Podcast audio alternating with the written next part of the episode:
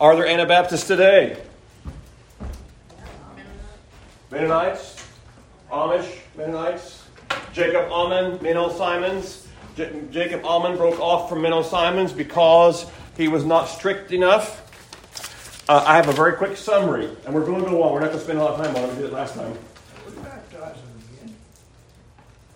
These were specifically people who had been baptized as infants. Well, we do that. You're right. We are. So we are Anabaptists. Everybody had to be done like that, though. It wasn't like, I know what you're saying. People who did not trust Christ really and were baptized, and then they got right and they really believed, and we encourage them to be baptized again. Yeah. So, well, if they're baptized as infants, Catholic or Baptist or whatever, and they get saved with that. Oh, yes. Yeah, so we are in a way, you're right. And it just actually became Baptist in England. Instead of Anabaptist, we just dropped off the Anna, became Baptist. When you ask about today's Anabaptists, how they differ from other evangelical Protestants, one of the Anabaptists said, the Anabaptists see Jesus not only as Savior, but as teacher, teaching them how to live their lives while on this earth. They believe that obedience to his commands is required. Therefore, they try to live as he taught. Thus, they are a separate people, following the hard, narrow path of the kingdom of God that Jesus taught and lived. An emphasis of Anabaptist teaching is the gospel of the kingdom, which aims at the establishment of a place of love, joy, peace in the Holy Spirit. So Amish are a lot about works. I trust they're truly saved and not relying only on the works, because they are a conservative people. You're not going to get in to be the Amish, full-fledged Amish, until you have to commit to that. We're English, and we're not Amish. Anyway, that's the difference there. Of course, there's the Mennonites, Jakob Ammann breaking off from Menno Simons, and so we have Amish today, we have Anabaptists today, but like I said, we really are from that same stream of thought, no pun intended, of Anabaptists. I think I'm here on the book, 122 in the book, but I want to clear up also, last week I talked about how the Russian people were going into their own prisons. Believe it or not, after rereading it, it was Yevgeny Prigozhin, his military group, were going into the prisons in Russia, pulling out, and then later became non-choice and taking them to the battlefield.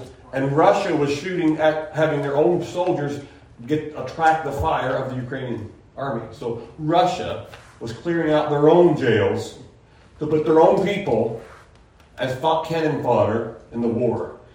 And I was just reading about that Mr. Prigozhin who died last week. He was 62, my age. And he had been eluding.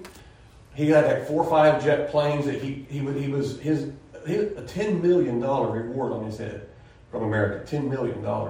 And he would evade he would have to sit on his plane and have meetings. So if he got caught, he'd fly off real quick. And so he was... He was not one of the household good characters in the world. Anyway, we'll just stop right there. Baptist today. 2 things I really want to just read pretty much as we get started here, and they are so important to what makes us different. And the nature of true devotion. If you're reading the bottom of 22, going into 123, it says these words, Baptists have been identified by their insistence upon the separation of church and state.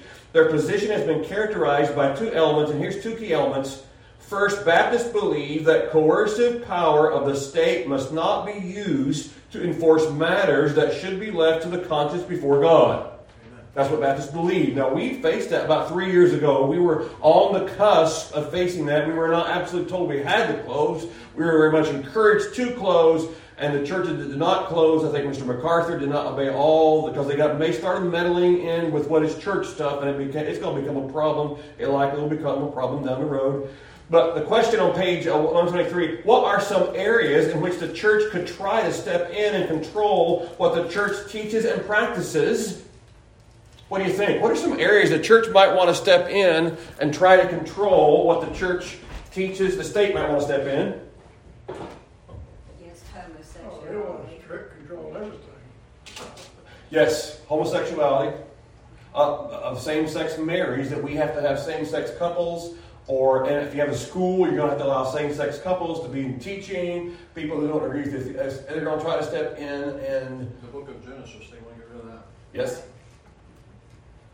My wife and I were just reading yesterday or the day before how that one of the things we know that in woke theory is we are all, because we're all white in here, but we are all racist and we're all the problem. And not only that, the big thing is it's family something or another called family, but the problem is we have families.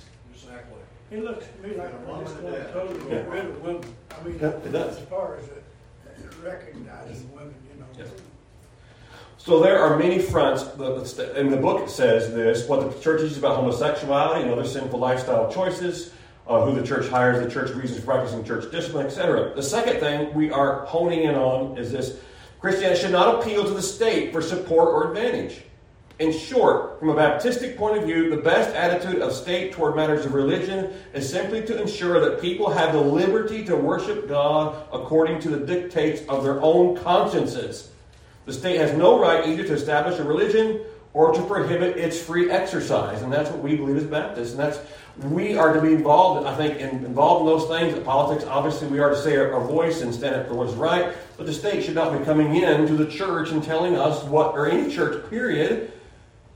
You know, we some think, well, that's just a Catholic. Well, if they start going after that Catholic church, we're just next. So, anyway, that's the two things we really stand on. Why is getting, number 8, financial support of the state not a good idea for churches? Why is it not a good idea?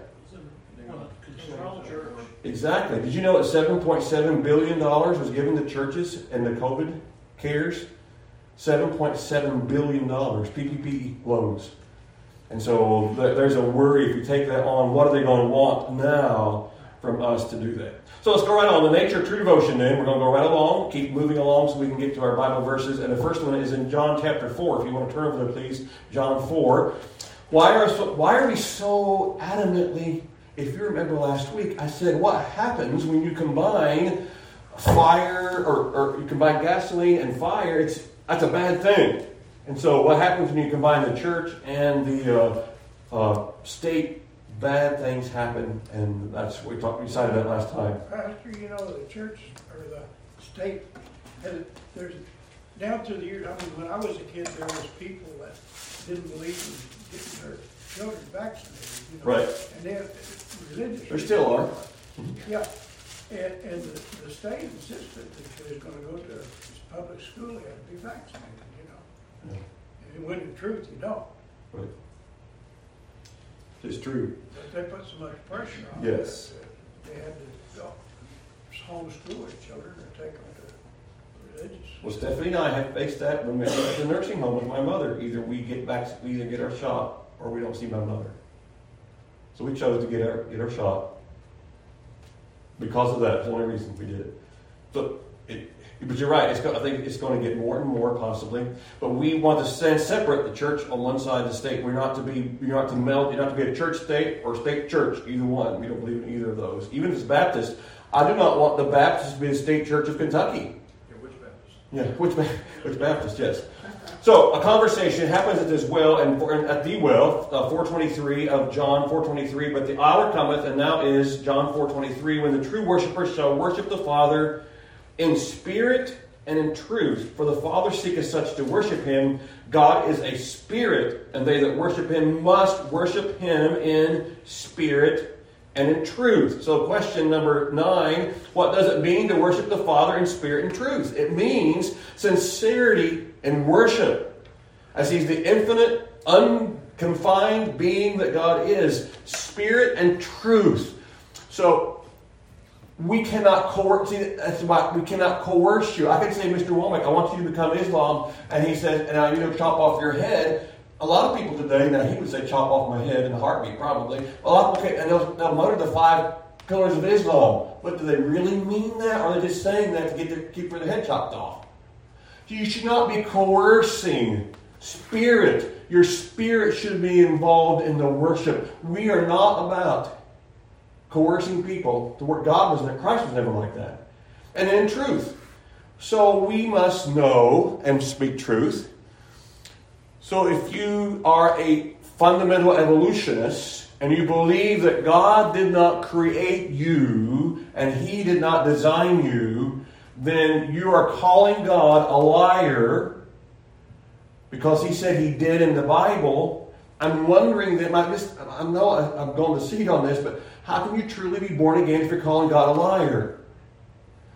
We start, Christians will sign on for these worldly ideologies, and evolution is a worldly ideology, but they don't see the end result of that. Where is that leading? It's leading me to a society where people just act crazy.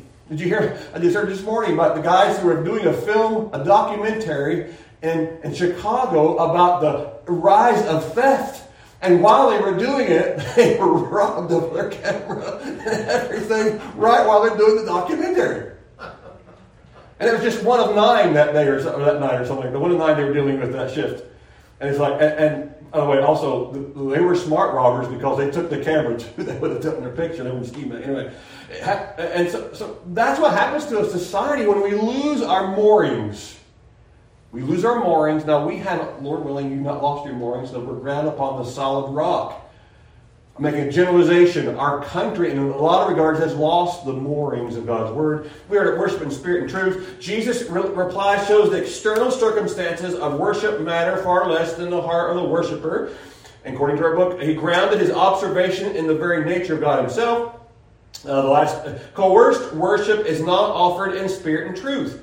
People who are being coerced neither believe in what they are doing nor wish to participate in it. Since their hearts are not in what they are doing, their hearts are far from God. So external forms of worship and outward exercise of devotion can never please God when they're not backed with a faithful heart. When Constantine said, and the cross of Christ, go forth and conquer. And he baptized them all because he just waded them through the river. Or something like that. Just all the armies, we're going to baptize you, jump in the water. I don't know how exactly he did it, but it wasn't like a spiritual change. We are not about that. People can seem very religious by engaging in all kind of external things, and yet their heart be far from God. On page 124, the second one is not only in a religion, but also in a conversation with the lady at the well, and then with a denunciation as you're turning now to Matthew chapter 15. Matthew 15, denunciation, not a good thing. To have Jesus say, of you 7, you hypocrites, well, did Isaiah prophesy of you, saying, this people draweth nigh unto me with their mouth, and honor me with their lips, but their heart is far from me, but in vain they do worship me, teaching for doctrines the commandments of men. So he cited Isaiah 29:14. They did not really need for him to do that because they knew. So why was the worship of the scribes and Pharisees worthless? Their heart was not in it. They were doing all these things, all these rituals, and crossing, doing all these things, and walking. Not like, the Catholics would walk on their knees up those steps, whatever temple that, whatever the cathedral that is, all in an effort to please God. But that's not what he's looking for. He's looking for your heart. That's what he wants. I'm not saying we should have standards and things like that, but he wants to have your heart. So to force this outward, external worship is not what God's about. And question number 11 in your book there says, why would you expect the Pharisees to be offended by this denunciation of them? Who wants to hear you're not really spiritual, you're not really doing the right thing? No one wants to hear that. They want to hear that I'm pretty good. I mean, I'm serving the Lord, going to church, etc. So they thought they were the cat's meow. And so that was so difficult for them. He is not about that kind of worship. So that's inner religion. Not only that, through a conversation and denunciation, he emphasizes governmental threats cannot cause inner religion. Governmental threats cannot force external conformity, but they cannot secure the heart's allegiance. We can make you... Can you think of a religion today that's all about external conformance to what they expect? Islam. Matter of fact, you want to see what a state or a religious state looks like? Sharia law. That's what it is. That's the church running the state running the church. They are wedded together. It's not a good thing. As you well know, there are people in our own country probably that rely more upon the Sharia law. We don't, and Muslims not. There are some law-abiding Muslims, I'm sure, but there are some who want to have their own. Does not Islam want to take over the world? And that's what they want to do? Yes, they do. And they're going to force the conformity to what they're teaching. Under coercion, people may go through the expected external rituals, but inwardly they remain hardened and unchanged. If you read the Fox's Book of Martyrs, how many would get to the torture rack, and after days of torture, they would recant. And they would get better, and right before they died, they would recant their recantation. Because they knew, it was Thomas Cromwell, I think it was, anyway he was a... He recanted, and then right before they killed him, he confessed, no, I truly believe Christ is Savior. And so a lot of them, because, and who knows what we would do under severe torture. I mean, we've not had to, praise the Lord, we've not had to face that. But they would read, so you can make people say things, but deep and down, don't you see where this is so important in the church today? I know you see it. People can make a lot of statements about being a Christian, but down deep, Mr. Womack is the only one that, now we can see his fruit. But he and God are the only two that know absolutely beyond shadow of doubt, yea or nay. God and I are the only ones who know absolutely, and I can see your fruit. I've seen all of your fruit, and I believe you're all truly, that question, I would say yes, you're all born, all of you, yes. But when push comes to shove, I'm the only one that knows for sure, right? Me and God. But now we watch your outward actions, and I watch you grow in the Lord. I say, as far as I can, I've seen it in their life. They're truly born again. But there's a lot of Christians today who are on the outside, but not necessarily on the inside. God's not about that. If it's wrong to engage in empty, formalistic, external religion, then it's wrong to encourage empty, formalistic, external religion. It's simply outrageous to use the threat of imprisonment or death to compel empty, formalistic, external religion. Either you come to church on Sundays, or we're going to take you to jail, or we're going to do this. Or do you know people were even were killed for attending churches that taught believers baptism and the Reformation, just for attending the service, not for preaching, not for putting up banners and posters. If you had the audacity to go against... Now remember, during the Reformation, there was a lot of state churches. John Calvin. It was about 15,000 or less in Geneva. He was part of the government that ran the city. You had to be baptized to be part of the city. I mean, that was part of the... It was a little bit of heaven on earth. That was his purpose. And it was probably an amazing place. The different writers say, yes, wow, what an amazing place it was. Every week, I was reading, they come to your house and see what you've done wrong that week and what you need to be corrected for. Every week, they're coming to your house to check up on you. Yeah. Shall we go forward? We shall. The precedent of the New Testament, we got time to do this. First of all, we see then, if you're turning with me to Acts chapter 4, the passages are right on the board. Acts chapter 4, go there, please. The pattern of Acts in the New Testament, Acts chapter 4. First of all, we see the apostles, Acts 4. 18 to 20, please. What is Acts the bridge between? Acts is the bridge between the four and the epistles. So it's the bridge between how we got from the Gospels to the church. Acts chapter 4, verse 18. That's just a general summary. It's a lot more than that. Acts of the Holy Spirit through the apostles. We might say that. And they called them and commanded them not to speak at all, nor teach in the name of Jesus. But Peter and John answered and said, whether it be right in the sight of God to hearken unto you more than unto God, judge ye, for we cannot but speak the things which we have seen and heard. So here's the pressure is on, 29. And now, Lord, behold the thy threatening, and the grant unto thy servants that with all boldness that they may speak thy word by stretching forth thine hand to heal, and that signs and wonders may be done in the name of the Holy Child Jesus. And when they had prayed, 31, the place was shaken where they were assembled together, and they were all filled with the Holy Ghost, and they spake the word of God with boldness. Even though it might mean beating, we have not, we're possibly again. This was either obey God or obey man. And in this case, we're going to obey God, because he's told us to do this. Now, there's not a lot of things in our lives truly, oh, pastor, I don't have to pay my taxes. No, that's part of being a good citizen.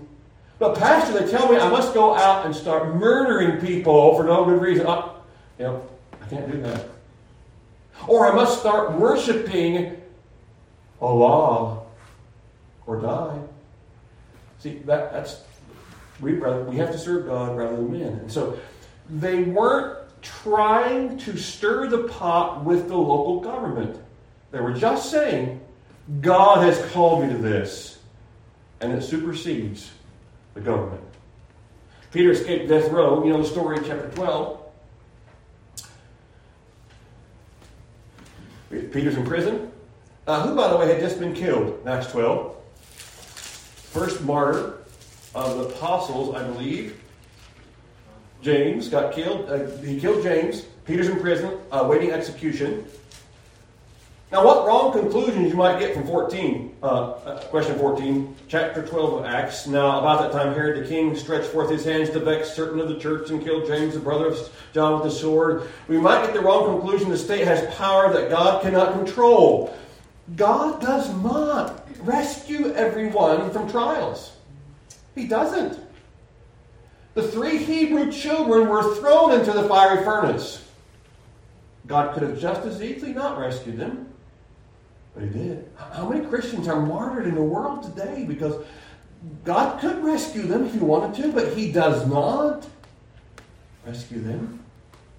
We don't understand why God let the state kill James. We don't understand why God allows all the Christians to be killed that are killed on probably a daily basis.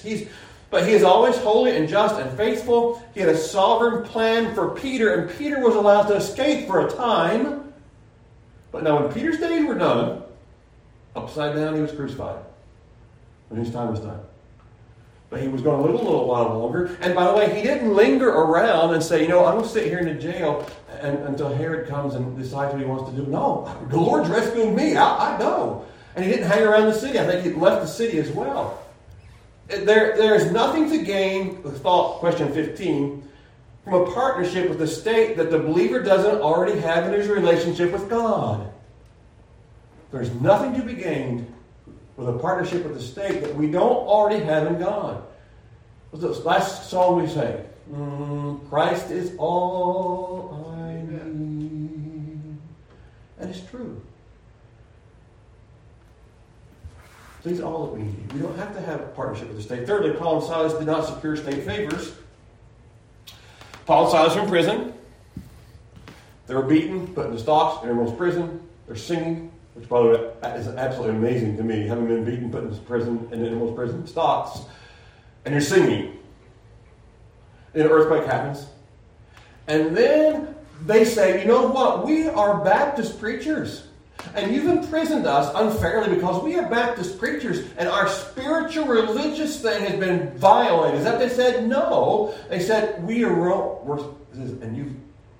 they said we're Roman citizens and you've imprisoned us unfairly, man, the governor's like, let's get these guys out of here. Let's get them out of here quick. No, you've imprisoned us fairly. So they didn't call in Christian favors to the state. You see, they're not expecting something special. Well, I'm a pastor of a church in Greenup County, so I shouldn't have to pay any taxes at all. What does it have to do with paying your state taxes? You see, they weren't calling in religious favors, so they did not secure that. Paul did not appeal to ecclesiastical privileges. You remember he was taken by Lysias? What's his name? Claudius Lysias. And he was taken, but Claudius Lysias did not protect him because he was a Jew arguing over the resurrection. He protected him because he's a Roman citizen. He stands before Felix. And he says, it's not because of the things you've done religiously, I can't charge, it's the things you've done civilly. Festus even says, Agrippa almost has me to be a Christian. If it were not that you've already appealed to Caesar, I'd set you free, because what they're saying, not civil crimes, it goes against the Jews' religion, and that's out of my purview. And so Paul didn't say, but he doesn't do that. He doesn't exert some ecclesiastical privilege, if you would. He simply argued that if he was a criminal, Did he not even say he was willing to accept the death penalty if he'd done something worthy of death? I think I'm pretty sure. But he didn't say that. But no criminal charge could be proved against him, however, I'm on page 126. So, however, he sought to be free. Implication, the civil authorities simply did not have right to decide questions over religious matters. You've been free except you appeal to Caesar. So what must we conclude in question 16 on page 126? That the church should not turn to the state for support. Did not Paul even say that in chapter 8? Don't go to laws, go to suits one against another in 1 Corinthians chapter 8, I think it was. And finally, as we close up, lack of scriptural evidence for union. I love this. I'm going to read right from the book, 126. The New Testament contains no agenda for churches to dominate the political process. It contains no strategy for employing civil power to enforce matters of conscience. It contains no instructions for gaining or deploying the support and assistance of governments. Church and state appear as distinct institutions, independent of one another, each with an assigned role, neither interchangeable with other. While Christians are instructed to submit to the state, owing respect and paying taxes, the state is nevertheless constantly viewed as potentially hostile and not a source of support. The caveat is we don't need to be involved. I need to be praying. You need to be praying for our local leaders, for our protect us, those who are serving. Pray that I trust you praying for our country, that we'll have revival, that we'll have repentance. That's where it's going to start, repentance in the churches. The separation of church and state, not in the Constitution, not in the Bill of Rights, is to keep the state out of the church. But it's not to keep Christians from praying for and even being involved. We have some Christian, Mr. Bentley's a Christian man, right? We have people who will pray for them. Doesn't mean we've taken a step back. I'm not trying to be a radical, but we've taken a step back, far too back from that. And instead of, this is what the Bible says. And pray for, they need prayer. One of the last things in the world I'd ever want to be was in some kind of political position. I don't want to be that. But I can pray for them. Can you not? Can we not pray for them? We can. And so we don't agree. It's not going to be. My wife and I don't agree about everything. So we're not going to agree with everybody who's in charge. But I can agree with the one who is completely in charge. We can agree with him, can we not? And so like Bill prayed, Lord's will going to be done. And I pray, if possible, we'll have our country repent. I pray it's within his will that our country repents and returns to his word. But if he doesn't, he's still in charge. And he will. We have to get to where we have a tribulation somehow, right? We have to get to the tribulation. We got to head that direction if we're ever going to get to the tribulation. Let us pray. Lord, I am a stumbling preacher. I am flawed. I know that. Lord, I am just a sinner saved by your marvelous grace, for which I am eternally grateful. Help us, Lord, to be a praying people. Help us to have a burden for our own community. Lord, speaking of me, start with me. Burden for the people we see, visitors come, we try to reach out to them, whatever we can do. Lord, help us to be about your business. I believe your time is short. We look at the world as so rapidly digressing in so many ways. Yet, Lord, you're on the throne. You are yet in charge. And so, Lord, may we just bow before you, Lord, your will be done. Bless us now as we go our separate ways. In Jesus' name I pray, amen.